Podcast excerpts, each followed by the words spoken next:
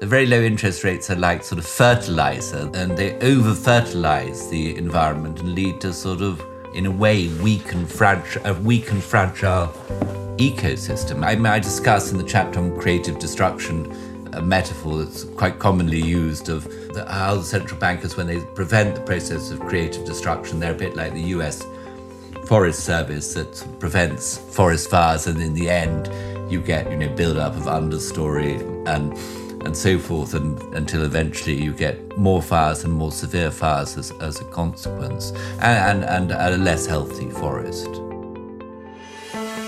Imagine spending an hour with the world's greatest traders. Imagine learning from their experiences, their successes, and their failures. Imagine no more. Welcome to Top Traders Unplugged the place where you can learn from the best hedge fund managers in the world so you can take your manager, due diligence, or investment career to the next level. Before we begin today's conversation, remember to keep two things in mind. All the discussion we'll have about investment performance is about the past, and past performance does not guarantee or even infer anything about future performance. Also, understand that there's a significant risk of financial loss with all investment strategies, and you need to request and understand the specific risks from the investment manager about their product before you make investment decisions. Here's your host, veteran hedge fund manager Niels Kaastrup Larsen.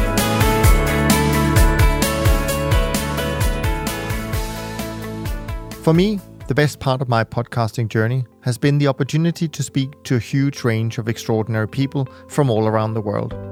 In this series, I have invited one of them, namely Kevin Coldiron, to host a series of in depth conversations to help uncover and explain new ideas to make you a better investor.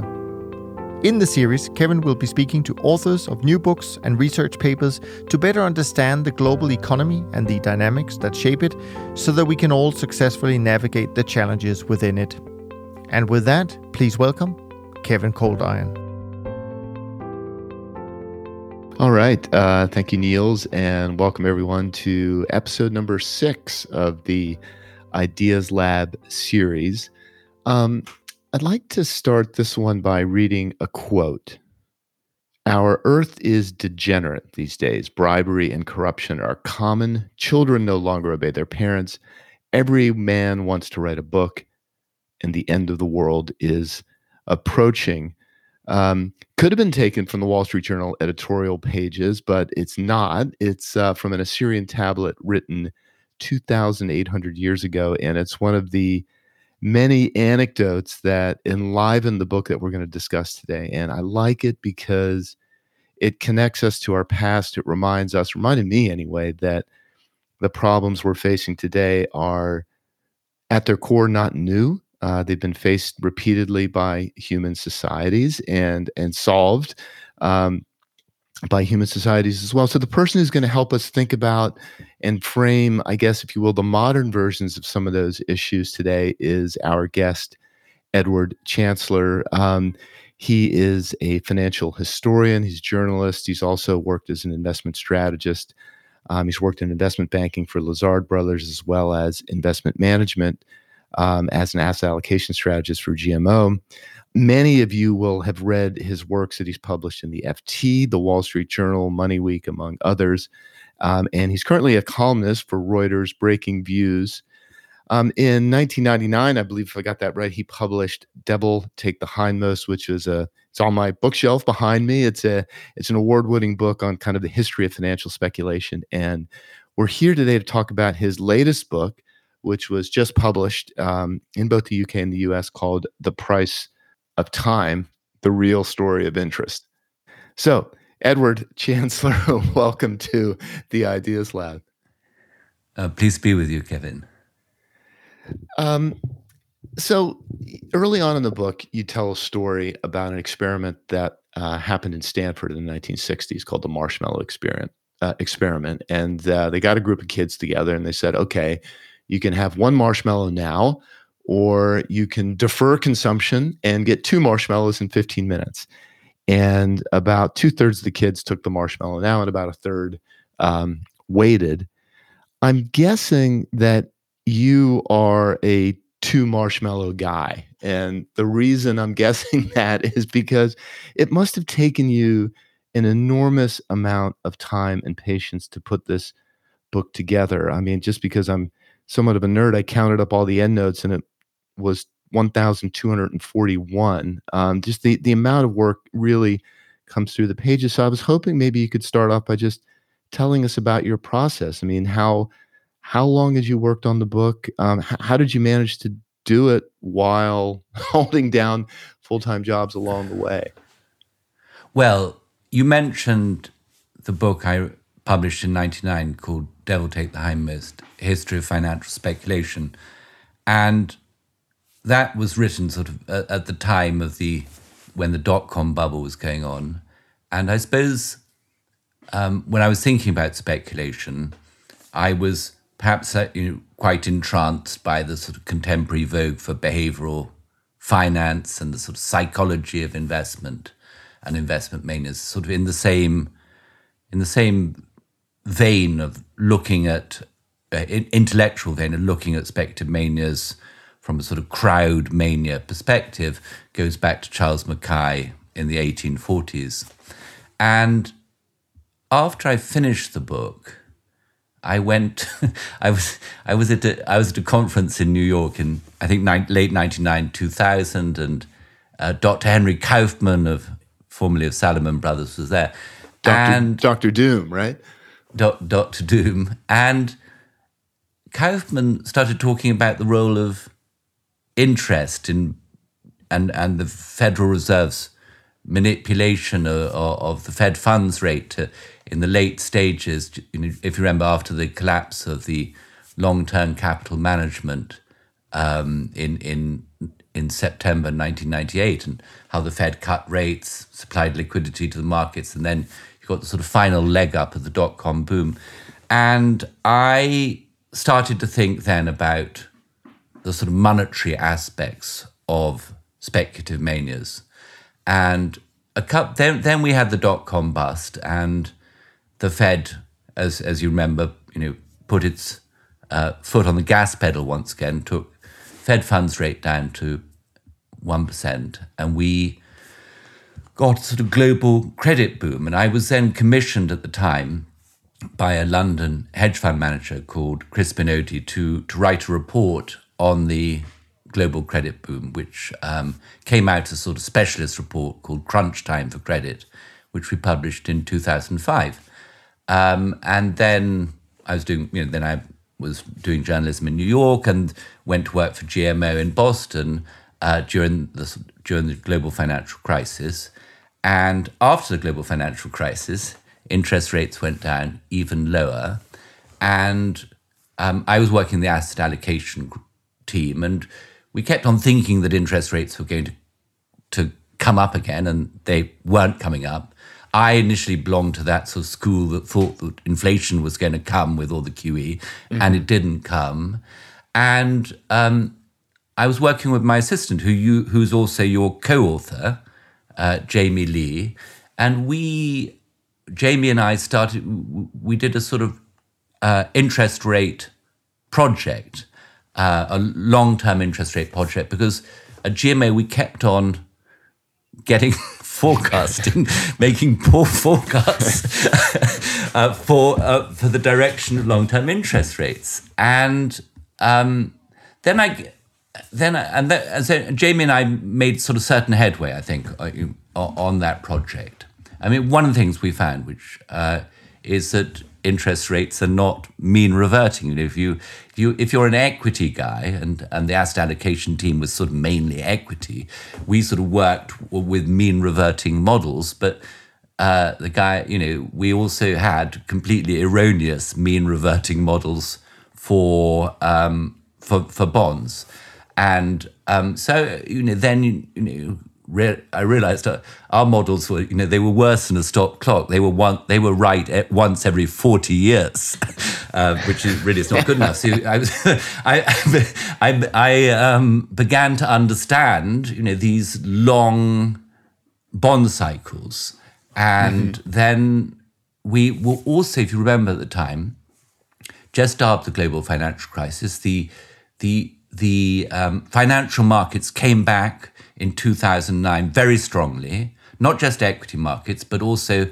capital flows into uh, emerging markets, and also, if you will, carry trading into the domestic financial markets, which is what you, Jamie, and Jamie's dad, Tim Lee, wrote about in your book, The Rise of Carry Trade.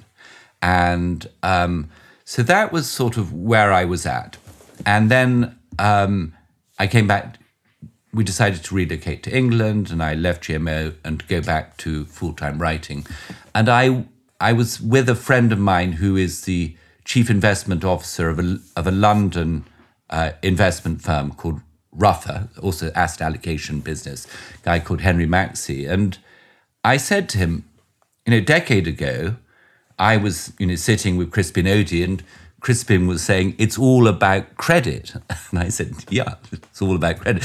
And now it seems to me it's all about interest rates. That through the prism of the interest rate, you can begin to understand, or the extraordinary low interest rates of the last decade. I'm talking, you know, this is 2015 when the conversation took place. That you could you could sort of have a sort of holistic picture of both what was happening in the financial world, um, in uh, the broader economy, and to some extent, you could begin to understand where some of the roots of sort of popular discontent were coming from. So, so and th- there was one other aspect to it is uh, you probably know that Jamie and I also did a lot of work on China at the time, and I probably you know, divided. Uh, and and we uh, became sort of entranced and fixated on the um, incredible credit boom that was going on in China, the epic real estate boom, and the accompanying investment boom. So the the credit boom, the the the property bubble, uh, and the investment boom were together the sort of the greatest the greatest booms I had ever come across in history. And I was thinking of writing a book on China. Actually, in the end, I'm not really a China specialist, I'm not a Sinophile.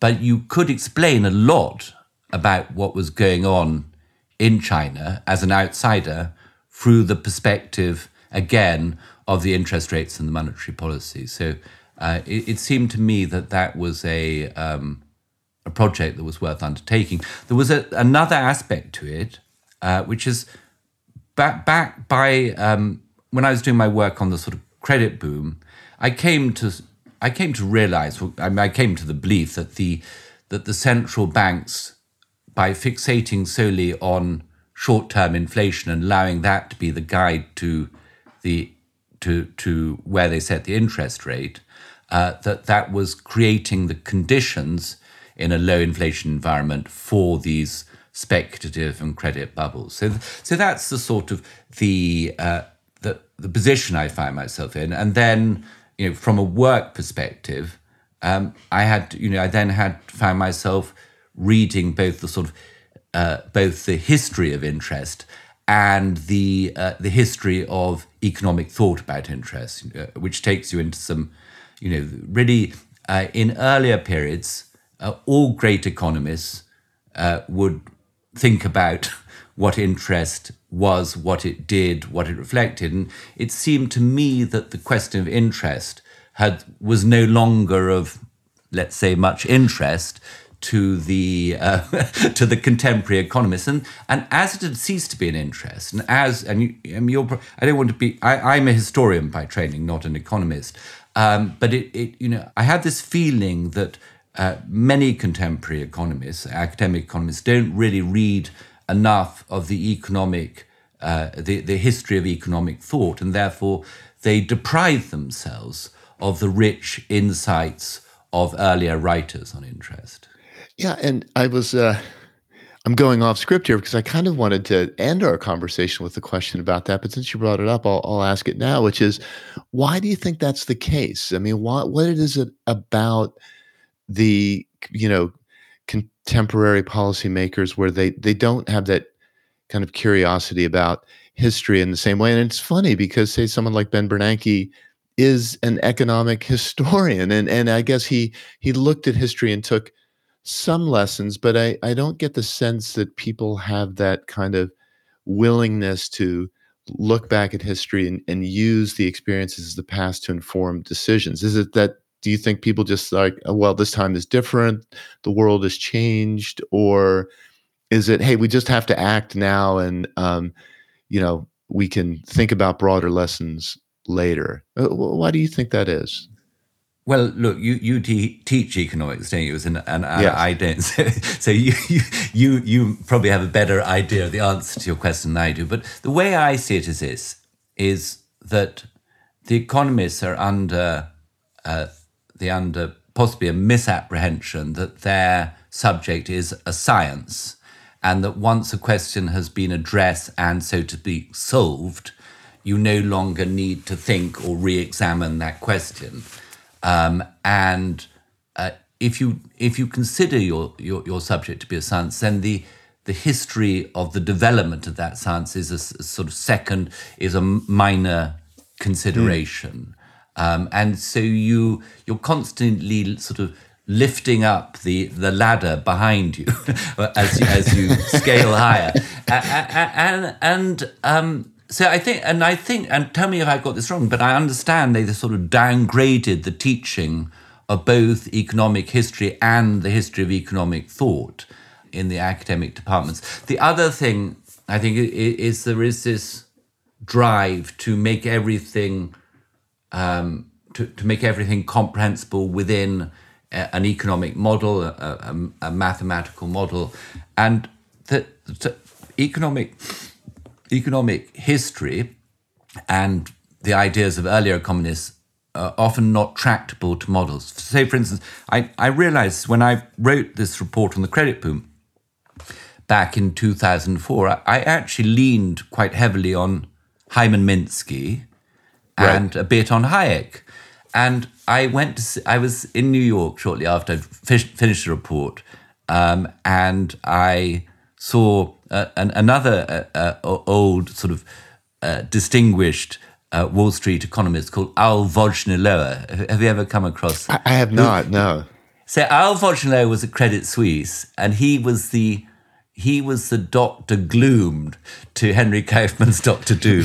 and between in the seventies, they were the they were the most. Just, you know, it must have been a lot known. of fun to go out for drinks with those guys. Uh, yeah, no, no. Wojnilower, he's he's he's a charming fellow, uh, and he he a, a, very good economist. Anyhow, so I said, well, why does no one why does no one pay attention to to, to Minsky? Uh, and he said, oh, he's difficult to model. Now, if you remember, and they said same about Hayek, and then uh, then you had the crash, and the almost almost the first thing. that happened with, with the with the subprime crisis is everyone started sort of you know Minsky was the man of the moment uh, you know, having yeah, he, I'm not even sure it's that difficult to model. I mean, I'm, I'm not a modeler, but I can sort of imagine how you could make a sort of fairly decent Minsky model. Anyhow, so and so it's this sort of it's the desire to make economics. Uh, the, the the illusion that you're dealing with a, a hard, hard, science rather than a social science, and the desire to make uh, to make your understanding tractable through a model that I think um, makes people t- tend to sort of forget uh, forget economic history, but also, um, you know, w- which seems to be much more serious, is to is to ignore the um, you know the the the, the think the past economic thinkers. Um, so that that's my thought. Yeah, I, I really like that that kind of visual of pulling up the ladder.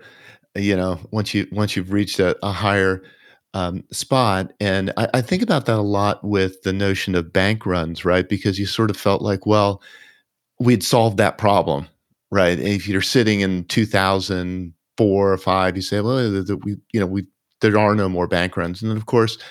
There, there were. It's just the banking system had shifted from, you know, from kind of regulated banks to to shadow banks. That's where the credit is created, and bank runs are still a problem. In fact, they're a worse problem because we've now created a kind of a market-based credit system that that that's much more liquid. Um, I, uh, so I will. You kind of, I think, answered partly, but I was I had another kind of process question for you, which is, you know, you, you the book's called The Price of Time, um, so that's kind of I you know gives away how you think of interest but there's there's many and you say that at the beginning of the book there's many different ways to think about interest. It's a complex subject there's risk there's relative balance of power there's even notions of kind of insurance in there and i guess my question was did you start off your work as a kind of a journey of exploration in the sense was it like hey there's lots of different ways to think about interest. I wonder which one is right. Or was it hey interest is the price of time and i'm going to kind of collect evidence to to prove that's the case? H- how did you approach it? Or, or neither one of those maybe?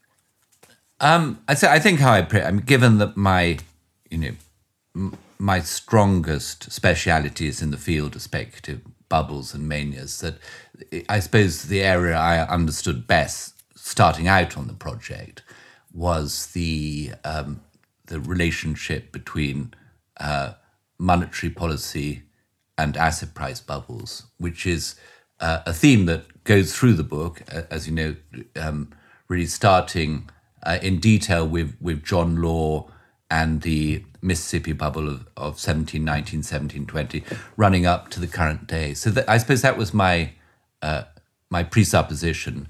And then uh, as I read more um, broadly on the subject, I became interested in the other facets of interest or, or, or, or, other roles that interest seems to be uh, most important, um, namely the, the allocation of capital.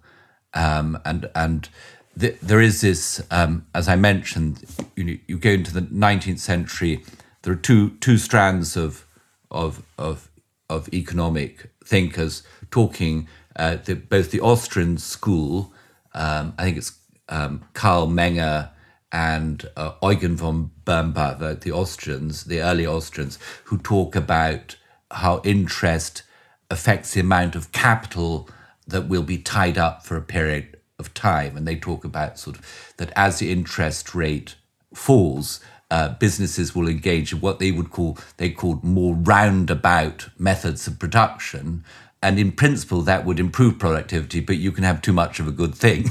And you could, um, if you took the interest rate down to a certain level, you would get uh, a um, you would get, if you will, a misallocation of capital. But that idea was uh, also uh, arrived at uh, independently by the English economist W.S. Jevons, who said more or less exactly the same thing.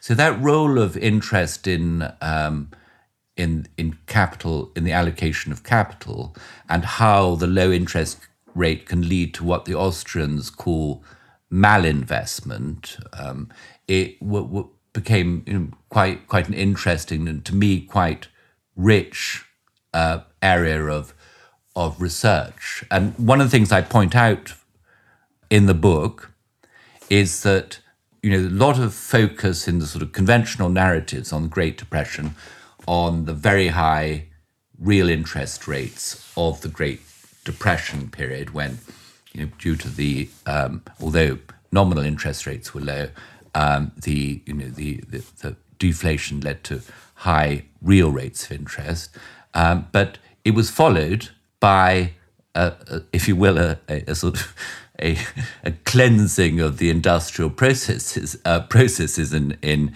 in the US and very strong productivity growth in the aftermath, and so people tend to overlook the fact that the that the US actually returned uh, in what I, I think roughly a decade and a half back to its trend GDP growth. And you know, I think I mentioned some in the book, and I'm sure you're familiar with with the Chicago economist, was he called Victor Zarnowitz, the who who has this idea as the sort of that that, that recessions sort of that that the recovery is the inverse of the depth of a recession. That you the, far, the faster you go down, the the quicker you, you rebound. And what we were finding in the aftermath of the of the Great Recession is that we went down pretty quickly. Financial markets came back very very quickly, but the real economy staggered back, and and both in in in the U.S. and in in Europe, we had um, extraordinarily weak productivity growth. Um, and and the question then, and this is this is you know the argument that you know that people you know that people will will be burnt at the stake for is did did the did, were the low interest rates a reflection of the lackluster uh, productivity growth, or did they in turn contribute? And, and my uh, my thesis is. Um, you know, I think they probably did contribute. But as Hayek says, you know, there are no great experiments in economics, and you know, you're dealing with a petri dish, which you know, thousand people have put their thumbs into. So it's you know, it's very we're, we're we're always going to have different opinions about these things. But um, yeah, I, I, so I, I, think it, I think it's a very rich vein the the allocation of capital and, and interest let's let's talk about that that idea because uh, you know I had kind of written down that as being really the animating idea behind really the the second two thirds of your book, which is that that low interest rates are they basically have a causal long-term effect on the economy's performance. And you you quote ben bernanke i think at the beginning of that second third of the book where you say then the Bernanke is saying it's important to recognize that monetary policy that what monetary policy affects is not the potential rate of growth, but rather the cyclical part. And really, I think what you're saying is that's not right. That low interest rates, particularly ultra low interest rates, um, had this kind of feedback effect on the economy and can actually impact, if not the you know, super long term 50 year growth rates, certainly the growth rates that we kind of care about 5, 10, 15 years, et cetera. And so I was hoping that we could go through some of the ways that that you think that feedback mechanism operates and perhaps we could start with just the basic one which is savings right so the i guess conventional approach, the conventional idea of low interest rates is, you know, when a recession comes, when the economy slows, people want to save more. Um, and companies who are run by those same people also want to save more, so they do that by investing less, and then you get this kind of uh, potential, uh, you know, reinforcing the economic slowdown, less economic activity. So the idea is let's lower interest rates, and that will uh, increase uh, spending and increase investment. And you talk about that, you know maybe that works at, at in some circumstances, but at ultra low rates, you could actually have people wanting to save more when interest rates well, are low. Can you can you explain that? that yes, idea? I mean this. Um, yeah, the the well, the the relationship between the role of interest in savings is is very important, and the the and I have a chapter, and we elaborated. There was this, in the 19th century, uh, the, one of the early English economists, Nassau Senior, first first professor of political economy at Oxford, talked about interest as the reward for abstinence and encouragement. you need you need it, but it's also if you think about it, it's not just a reward for abstaining, but it's also a way of compounding your wealth or capital over time. So, uh, if um, I'm going to leave aside for the moment the question of whether a very low interest actually causes you to save more, but if the low interest um, actually slows the compounding of your wealth, then everything else being equal, you will have less consumption in the future. Now, that would be compounded uh, if the low interest also encourages you to take on more debt. And so I think, you know, when we, you know, the, the first stage, I think we, we, we came to realize that with the subprime crisis that that households, you know, you, I mean, it was not just a U.S. Uh, phenomenon. Uh, you know, U.S. Uh, I think private sector debt increased by about 50% of GDP in the decade up to 2006 7. And that was um, British household debt, roughly the same order increase.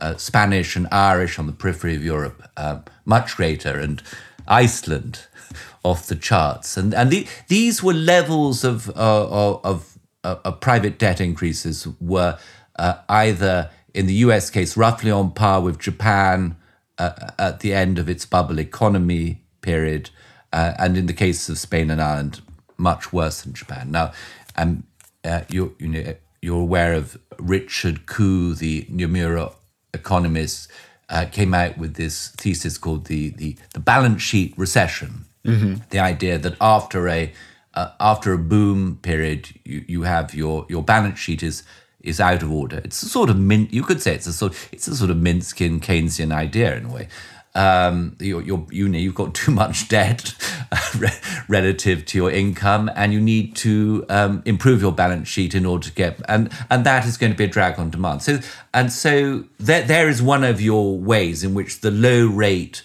uh, encourages a lack of savings and a build-up of private sector debt.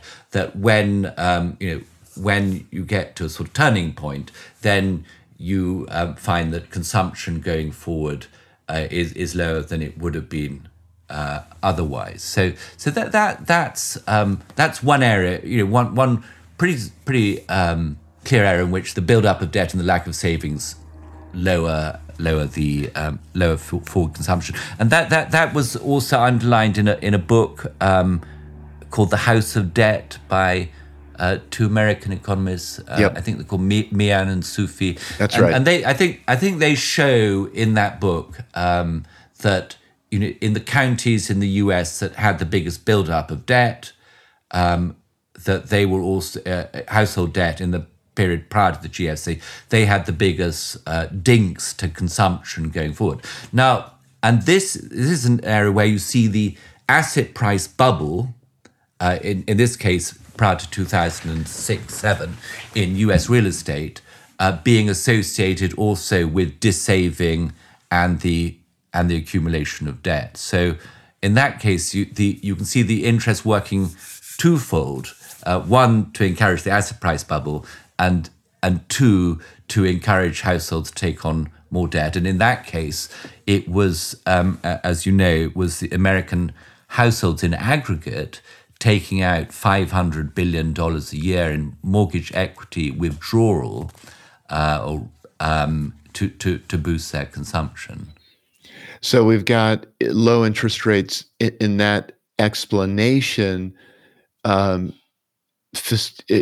encouraging taking on a debt, which ultimately leads to lower consumption when the the bubble bursts and balance sheets need to be repaired. So it's a it's a kind of lowering future consumption. And there's also an argument that it lowers current consumption in the sense that you kind of have this long term goal in mind of how much money you say you need to retire. And with interest rates at zero or one or something very low, then you you kind of need to save more. And, and that, that that's yes. another argument. Do you? No, no, no. I, I think I mean that's quite right. But I and I do mention this, but I think one one again one perhaps one of the problems with economics is there's the assumption that that every that every nation, every every person in the world responds in exactly the same way to to the same you know economic factor.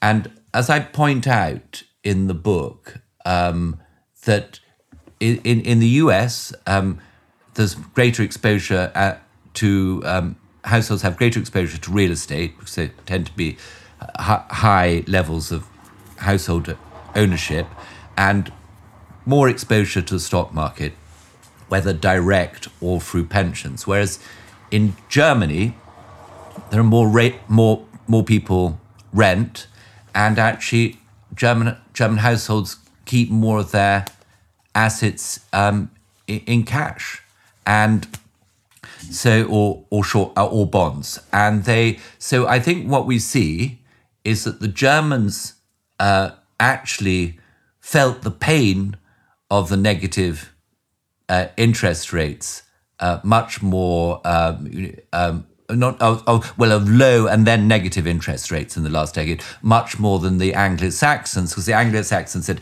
"Hey, you know, I'm not getting any money in, in my bank account, but my house is going up ten percent and my equities have gone up fifteen percent. So who cares if I can't, you know, if, if my if my uh, if if bond yields are low, so so uh, and interest rates are low. So I think there was a a, slightly different response uh, depending on on you know on where you were, and again back to the composition of your personal balance sheet.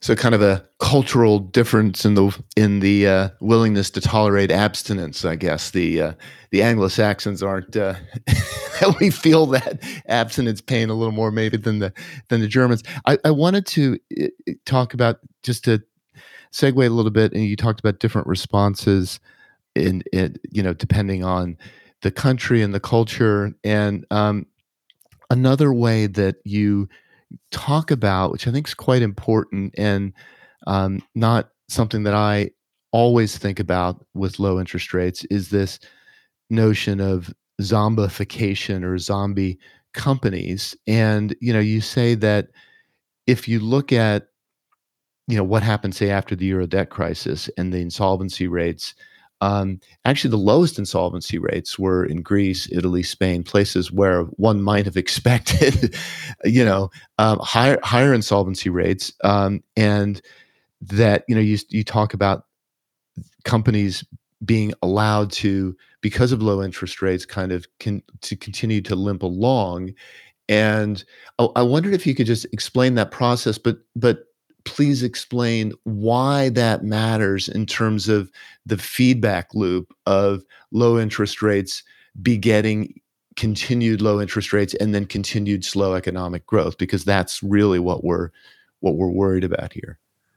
Well the the the zombie uh, corporate phenomenon was um, was really well, it was actually first identified uh, with the savings and loans associations, the thrifts, that got into trouble in the 1980s. But as, as a sort of widespread phenomenon, it, it, it was um, it was described uh, in, in in Japan in the 1990s. And if you remember, um, there was a lot of a lot of criticism of the Japanese authorities for allowing the banking system to uh, to engage in what was called you know loan for, forbearance of of of allowing uh, companies that had too much debt, uh, that had too little, you know, too low returns on capital, uh, they were allowed to stay in business. Um, but then, if you think about it, Japan was also the first, the first country to experience, you know, to to introduce the zero interest rate policy, ZIRP, and um, that you know ultra low and zero interest rates are themselves a policy of loan for, forbearance. Um, now you let's you know you fast forward 15 years, and and various uh, you know international you know bodies such as the OECD and the Bank for International Settlements start putting out some quite interesting papers on the zombie phenomenon, and they note, as you say, that um, in countries that had you know the most uh, severe financial sovereign debt crisis are, are, you know, in 2010, 2011, such as, as Italy and Greece, um, they, they, those were the economies that, that one um, that probably needed um, you know, a shot in the arm and the reallocation of resources.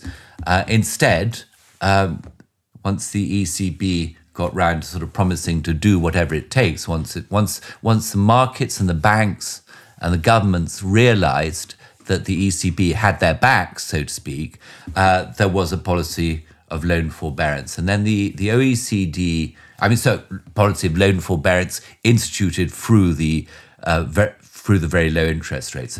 And then what the OE, what the OECD and the Bank for International Settlement economists looked at is they said, well, they found that you know it, that in, that sectors that were full of, of zombie companies that, that, that the more efficient companies ended up paying higher interest rates than they would have done otherwise, that there was less uh, job creation, there was less investment, and so forth. No, and if you're getting less investment, less job, uh, and less less new entry, so not only were firms not leaving the industry, uh, but the but the corollary of that was that fewer there were fewer new entrants. So this goes back to the sort of Schumpeterian creative destruction. So you can see that the sort of uh, that that the um, I would ascribe it in large measure uh, to that the that the policy, the loan forbearance aspect of of of zero interest rates, it was was actually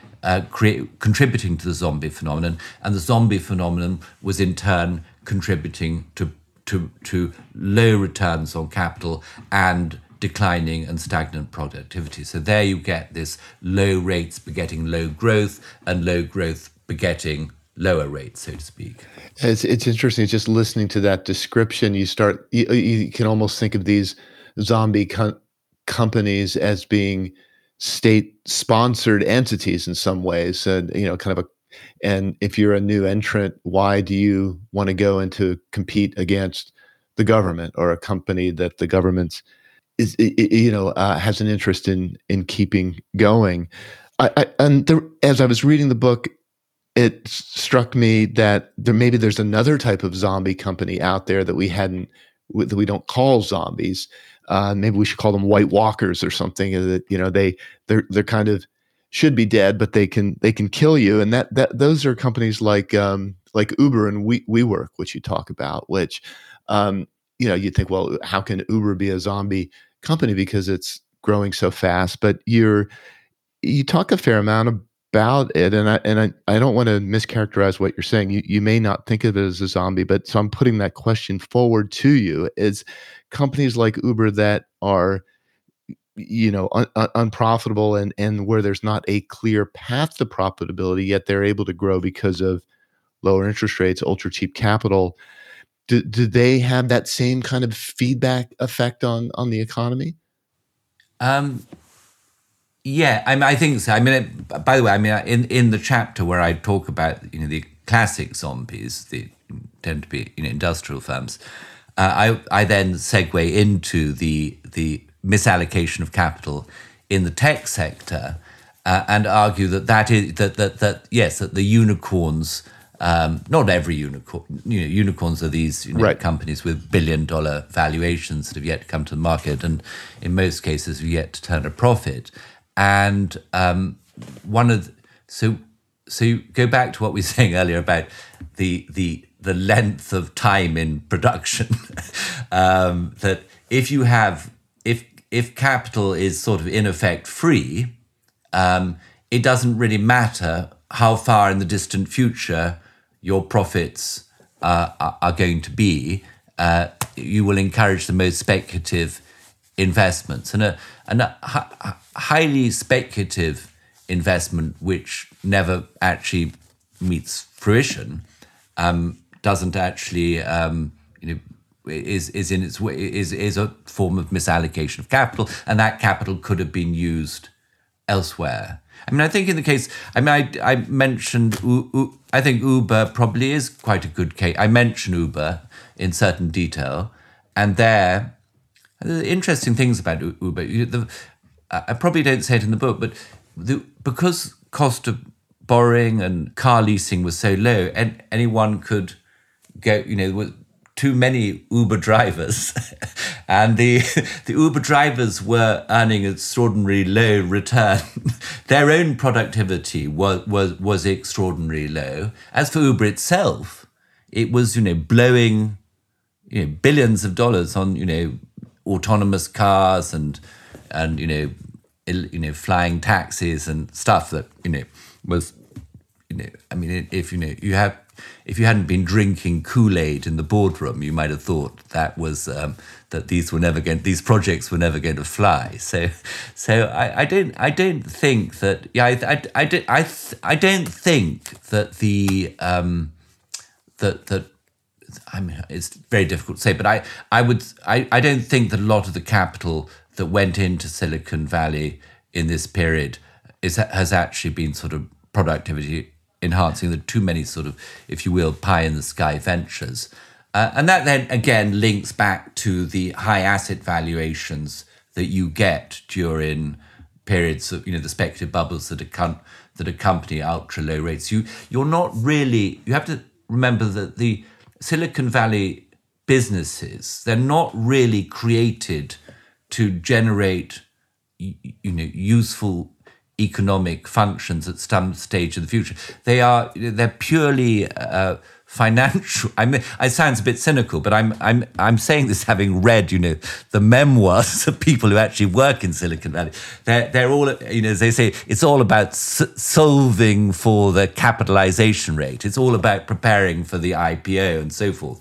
They are very, you know, they're very much, you know, they're sort of casino chips. These businesses, uh, but they can, you know, suck in uh, a lot of capital in the process. And again, again, think of it everything is sort of related, and that why are people devoting a huge amount of money, uh, you know, pouring it into these tech ventures? Because in a time of very low interest rates, you need to sort of you need to um, you need to hit the ball, you know, out of the ballpark. Uh, so you have you go for the long shot bet, and because you know markets have a sort of Ponzi scheme aspect to them. As long as as long as other people were coming in after you, you you know you had this ramping up of pre-market valuations in Silicon Valley um, that that was you know what was a sort of Ponzi scheme and obviously fun while it lasted.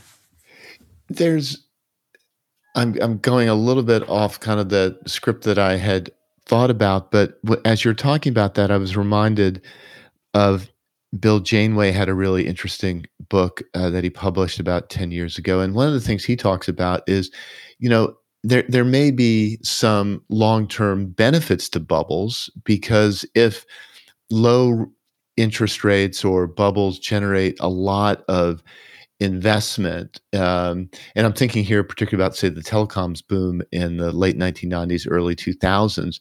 The, the yeah, the companies go out of business, but we still have the fiber optic cable that they laid underneath the Pacific Ocean, and the society benefits from that infrastructure investment that is facilitated by the ultra cheap capital in the bubble, et cetera. So um, I wanted to ask you the extent to which you agree with that. Now, it sounds like just in the, that last answer, you're saying, well, the, the, the kind of investment we've seen fueled by ultra cheap capital recently hasn't been laying fiber optic cable underneath the oceans. It's been more, um, you know, kind of, I don't know, focused on rent seeking or consumption. And therefore, there isn't that tangible capital base that we're left over with after the bubble that might benefit us.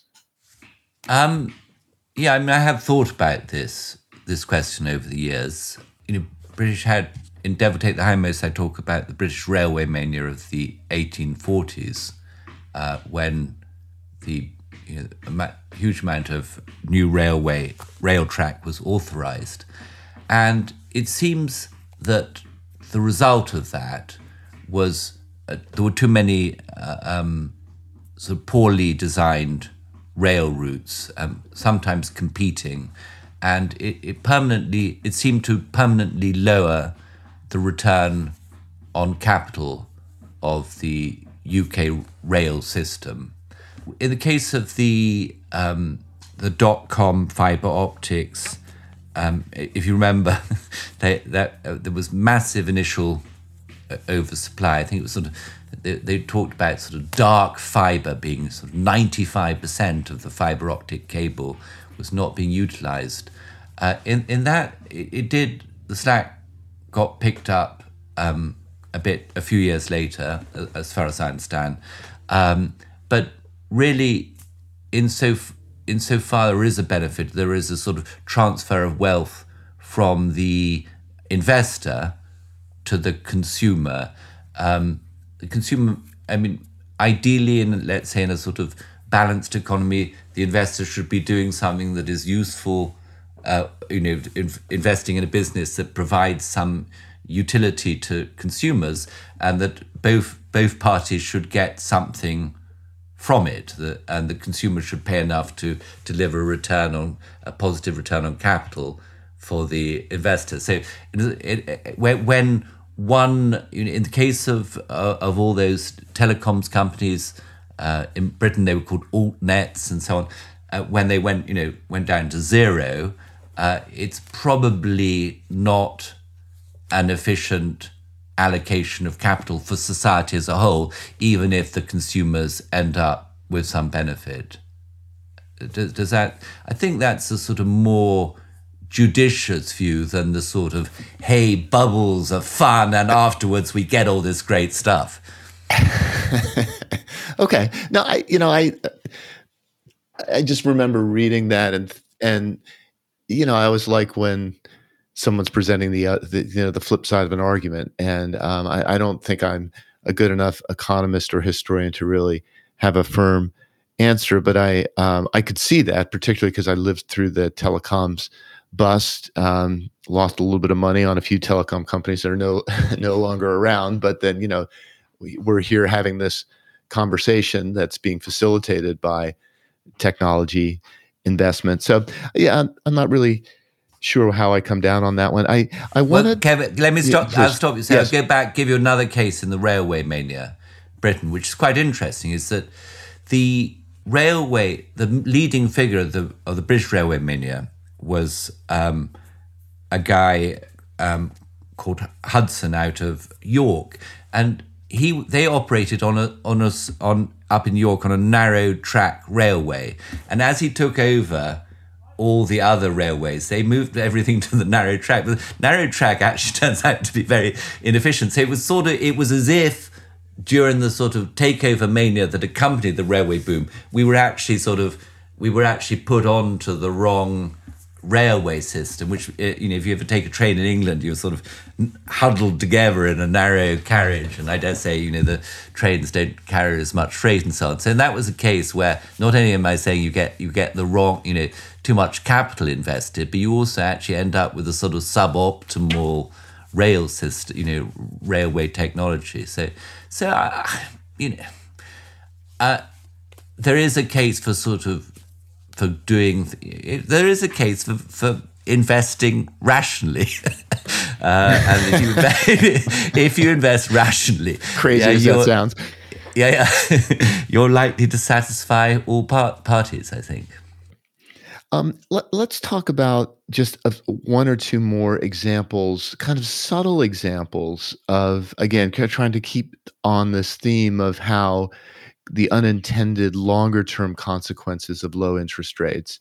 And um, one that I hadn't really thought about, made a lot of sense once you explained it, was a kind of a, what you I think you might call it a globalization bubble. How low interest rates facilitated the existence of quite complex uh, global supply chains, and that that kind of in the short term is good in the sense that you know you allow you basically can get things produced at you know where labor is the cheapest, um, which reinforces low inflation, which keeps interest rates low, et cetera. But it also creates this sort of fragility, which obviously we're experiencing um, now, um, and means that you know potentially when interest rates are higher, then those those um, you know maintaining those those supply chains are not so easy. Could you explain that? Um, yeah, I can try. The the the so the relationship between interest and and and you know what we call globalization is is um, is interesting and and, and um, the first phase of globalization, second half uh, deemed to be sort of second half of the 19th century up, up to just before the First World War, was uh, associated with declining interest rates or very, very uh, long. Uh, there was basically, I'm talking roughly, uh, from 1850 to 1900 in the US and, and, and the UK, a, a very long uh, bull market in bonds of falling long term rates. Uh, and at the same time, this was a period of, of, um, of sort of rampant globalization. And there does seem to be uh, a link between them in that the more we trade with the rest of the world and access cheap labor in the rest of the world, the uh, the more um, the cheaper the, the there will be a sort of disinflationary or, or deflationary impact on, on the cost of traded goods, and there will be a dampening of the bargaining power of the domestic labor force.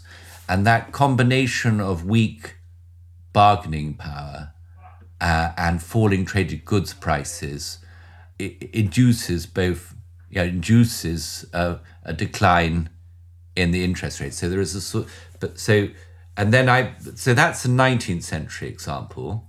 And then you go back to more recent period where global trade is largely financed uh, in dollars. And these global supply chains are, in, a, in fact, you know, they, they, they're funded, they're dollar funded uh, by the sort of, you know, dollar being the global reserve currency. And so as the interest rates fell, as you had globalization, let's say, as you had a move towards globalization, that had a dampening effect on domestic uh, wage growth and domestic interest and inflation and interest rates. That, but that brings down the dollar, the, the cost of dollar funding. Hey, hey, it's much cheaper. To, to, so let's expand our, our supply chain a tiny bit further. And and think of it this way: it goes back to you know, um, I was mentioning earlier the roundabout production methods, the, the amount of you know, tying up capital in a very long supply chain. Well, if if the cost of funding that supply chain is very low, you're going to have a very long supply chain. But the longer you create the supply chain, the more potentially fragile it is to um, well, to say, for instance, a, a, rise in interest rates, but also to other fragilities of the type we've seen um, more recently, you know, the with the sort of COVID supply, you know, the COVID pandemic supply shocks, but also, but then there's the other element, which is that you have the political backlash against it. Suddenly, you know, the workers who haven't had a, you know, a decent pay rise for a decade or two suddenly think, hey, hang on a sec, why are we why are they outsourcing all my jobs to the far end of the world? And hey presto, you get a man with ginger hair saying he's going to get to solve all your problems. So, but you see, you have to. I mean, the point is, one can try and analyze where the sort of source of the discontent comes from, and to some extent, that the you know, the, as I said, the linkage between globalization, low interest rates, and then the feedback into political discontent seems to be. I mean, I mean, it's not provable, but it, you, it seems that you can observe something along those lines. Yeah, it's it's it's funny because it. That's why I think economics is such a fascinating subject to study because it's you push in one area and, and something else happens and it's a dynamic. It's a social science. It literally evolves with the society, and it, one does feel. I mean, central bankers have been criticized a lot in your book and our book just generally but one does you know they have a hard task and you can see why they would say well you know i'm just going to focus on inflation because all this other stuff is is too complicated. And we had um, andrew smithers on the show the last show and andrew's new book is about you know I, I think his hope is that eventually central bankers could get to the point where they could say, hey, I can't lower interest rates anymore because if I do, I'm going to push other relationships out of whack. Now, he Andrew is talking about one particular relationship, which I know you're aware of, it's just the the Q ratio. But bro- more broadly speaking, what we're saying is that you know a narrow focus on on interest rates risks destabilizing other areas that oftentimes we don't even you know no, until till you know further down the road that that we've destabilized. I, I, think this globalization example is an excellent one in that sense of it. You know, it takes a bit of thought and and almost ex post observation to realize, oh, we've created another set, uh, kind of aspect of fragility here.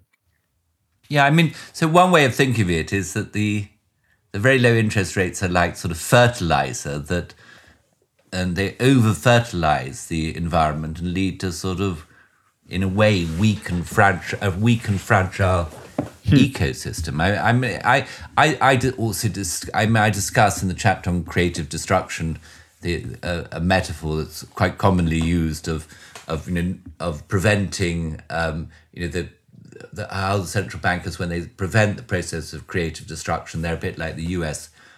Forest Service that prevents forest fires and in the end you get you know build up of understory and and so forth and until eventually you get more fires and more severe fires as, as a consequence and, and, and a less healthy forest. Um, the question of what central bankers should be doing is a sort of deep and complex one. Jim Grant refers to the interest rate as the universal price, the most important price in the capitalist system. And yeah, I really think it is an issue that we have to sort of think about if we are embracing a, uh, if we think we're living in a market economy and think that that is the type of economy that we want to live in, that do we want uh, any body of people determining what the universal price is that affects everything else in the system? And if so, if we do want a committee of people making that decision, how are they to be judged, and what are they? What what are they? What inputs are they going to have? And I I have um, I think I've I've long been of the view that the inflation mandate, the idea of just you know, and particularly as inflation mandate then became a sort of narrow, specific target, uh, was was uh, flawed, and and that you know the, the early criticisms of what was used to be called price stab- stabilization as the aim of uh, of central banking, which was that that early criticism was was put forward by uh, Friedrich Hayek, who was a young economist uh, working actually at NYU, I think on his uh, PhD in the in the 1920s, at the time when the Federal Reserve under Ben Strong uh, had adopted a policy of price stabilization, uh, was supported by really all, all, all, the leading economists of the day. Keynes, uh, Ralph Hawtrey was a sort of distinguished economist at the, at, at, at the, at the UK Treasury, uh, Gustav Cassel and the greatest American economist of the 20th century, Irving Fisher. So, you know, the, the great and the good were in favor of price stability. And the experiment with price stability um, ended, you know, in 1929 30 with, you know, a great crash and depression and severe price instability. And that, that lesson uh, doesn't seem to have been learned. And you, I mean, you mentioned earlier that, um, that Ben Bernanke uh, is, you know, is a historian of the Great Depression. Well, you know, I don't want to be too harsh on, on Bernanke, but um, he, he doesn't, he has a sort of very narrow, rather dogmatic interpretation of what occurred in the 1920s, um, which is you know, pretty much borrowed from Milton Friedman and Anna Schwartz's um, you know, monetary history of the United States, and in particular, their you know the famous chapter they wrote, which was then sort of published as a standalone book called The Great Contraction, with the idea that you know there was nothing wrong in the 1920s. Everything was going hunky dory until the Fed tightened a tiny bit too much in in 28, 29, allowed a great allowed the stock market to collapse, and then you know allowed the money supply to collapse. So, um, so the, the Bernanke uh, reading of history uh, ignores. And, and even leaving aside Bernanke, so I don't know if you read it. The Allan Meltzer wrote, you know, written a sort of hefty two or three volume history of the uh, of the Federal Reserve, um, and he, he, they all leave out the sort of the the Hayekian criticism of the of the price stability policy of the 19 of the 1920s which was one which was a which was one which was a, a, sort of critique delivered in real time rather than an ex post one and see you know, as i mentioned in the book it's sort of you know we we like to think that the sort of the vic that history is written by the victors. And you could have said that sort of Hayek analytically was a sort of victor of that period, but you know he just sort of didn't win the arguments in the 1930s. So he's sort of he's been he, he's he's been sort of airbrushed out of the histories, even though he you know he, he won a Nobel Prize sort of 45 years later. Yeah, it's funny you mentioned how deeply embedded the Friedman kind of view of the Great Depression was. I mean, the first business class I ever took, I think it was in high school, that was taught by you know a high school business teacher in Harrisburg, Pennsylvania, who was uh, believed in Milton Friedman. I came home with a copy of Capitalism and Freedom at the age of 16 and told my dad this is what I was learning in the business class. And he's like, I thought you were going to learn how to, you know, what a balance sheet was, you know, not what was going on with the money supply in the Great Depression.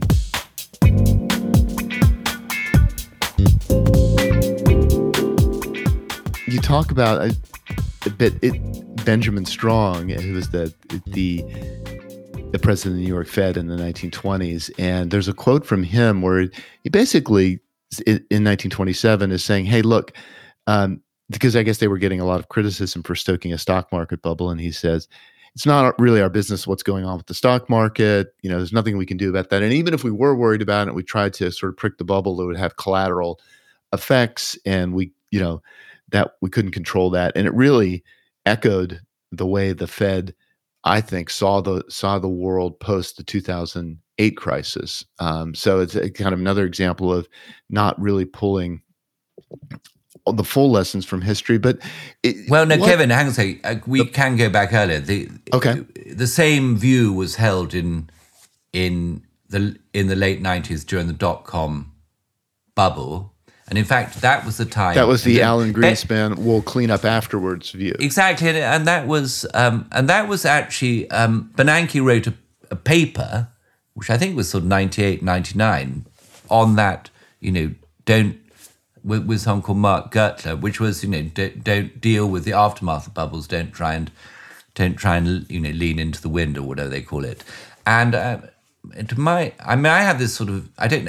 My my guess is that that's sort of why Bernanke was brought into the Fed to sort of uh, buttress the the the de facto. Um, you know, given a sort of, if you will, an ideological gloss on the de facto position of the Fed, and then you know, they, having done it then, um, you know, let the dot com bubble go to its extremes. They then you know tried to clear it up, and they sort of got into a mess again, and then they did it a third time. There, there is, it reminds me of you know, there is a a nursery rhyme that English school children used to learn, which was was a I don't know the Americans know. There, there was an old lady who swallowed a fly. Do, do you know that? So there was an old lady who swallowed a fly. I don't know why she swallowed a fly. And then it goes on. She she swallowed a spider to to catch the oh, fly, right. and then she swallows a bird to catch the spider to catch it, and eventually she swallows a horse. And it goes. She's de- and it ends with she's dead, of course. So you, you just you just sort of follow. You just you you sort of build up a bigger problem to solve the problem that you were dealing with in the um, previously. And and I, I think that I mean.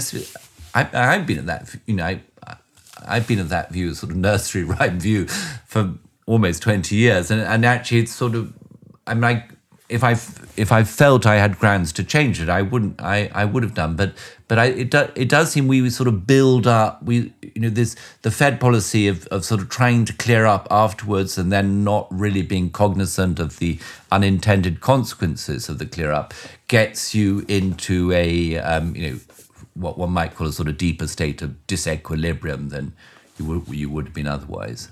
Yeah, and that, that's kind of a the major theme that runs through the rise of carry is this kind of ratchet effect where each intervention encourages carry trades to grow, encourages fragility debt to grow, and then the, next intervention has to be bigger and bigger.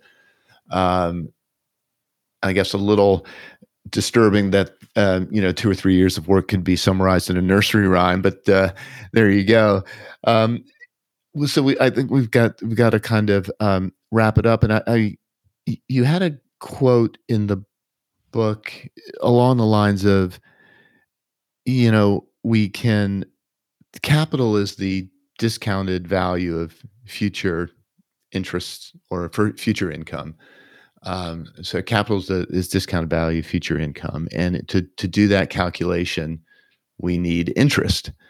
And if interest rates are at zero, then there's no capital, and if there's no capital, there's you know there's no capitalism. So is it that serious in your mind? Is this policy of zero interest rates? And I know we're, we've moved away from it at least temporarily, but it, was it a genuine threat to capitalism in your view? Is that how you saw it or see it? Um, yeah, I, I mean, I, I don't suppose I would have written that if I if I'd been insincere about it. I, I, I, I had this last sort of concluding chapter where I, I call it the new road to serfdom because it draws on Hayek's uh, book, The Road to Serfdom, written in in I think 1943. And Hayek there is just talking about sort of wartime controls, and he has this sort of fear that these wartime controls, once in place, will never be will never be removed, and which you know one thing will lead to another, and we'll sort of all end up in a, a sort of um, sort of quasi you know socialist state. Uh, and but Hayek, as we've been talking about earlier, also had these sort of views about he had probably of all the economists he had the sort of deeper, all the great economists, he had the sort of deepest views, both about interest, but also how, you know, uh, uh, uh, how knowledge and information is, is decentralized in, in, a, in a society, which is why one needs the market system to sort of, um, to, to, to market prices in order to coordinate activity. And um, in, in the last chapter, I, I tried to point out that in the if you have interest rates going lower and lower and the and the system malfunctioning and malfunctioning both due to um, low you know low productivity, low investment, low savings, um, and the financial fragility that you've written about, then you require greater and greater state intervention to to um, offset this. And this is sort of really what we've seen with the central banks, not just you know they did you know not just taking interest rates to ze- to zero or negative in some places, but and not just you know buying government bonds, but then sort of intervening in the credit markets, and then you know more recently getting into you know sort of feeling they had to have a, a say about um, you know. Uh, you know, green investment or you know decarbonisation. So it was a sort of a um, a sort of creeping um, advance of, of of what you might call sort of central bank uh, central bank capitalism and and you know and perhaps you know I think that I suppose the whole magic you know modern monetary theory sort of has has been put at the side for the moment, but if you want a capitalist system to work, um, it's one in which it has to deliver, as Hayek says, it has to deliver productivity growth and economic growth in order to, and it has to be a system in which uh, ordinary people who are not, uh, who don't have great advantages in their life to begin with, can accumulate uh, capital, buy houses, and save for retirement. So people have to have a sort of a stake in the society, and the zero interest rates by making retirement savings difficult, almost impossible. Uh, or as actually as as as Jamie, my my my assistant, your your co-author says that that the low interest rates made the price of security more expensive. It pushed the security, whether it was your retirement security, whether it was your house, whether it was the cost of your education. So security becomes more expensive and out of reach for many people. And then the people, you know, once that happens, they don't, fewer and fewer people support the system. And then the system is likely to atrophy. So, so the, it, sort of corroded from from within. I, I would say.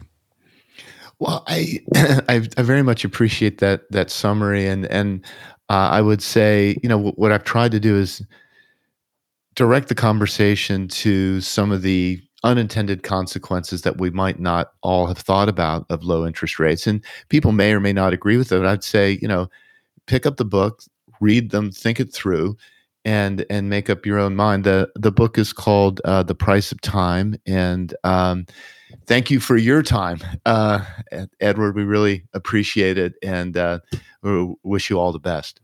Thanks, Kevin. Nice to speak to you. Okay, with that, I'll pass it back over to Niels. Thank you very much, Kevin and Edward, for a very insightful conversation on the topic of the price of time and money. Edward is really a wealth of fascinating historical references and has a wonderful way of putting them into a narrative that is easily accessible. And as we learned today, he can even put central bank policies into old nursery rhymes. I must say that his view that zero interest rate policies really is a threat to capitalism was very interesting, as well as how he ties together the unintended consequences of low interest rates with globalization and the fragility that we see today in the global supply chains.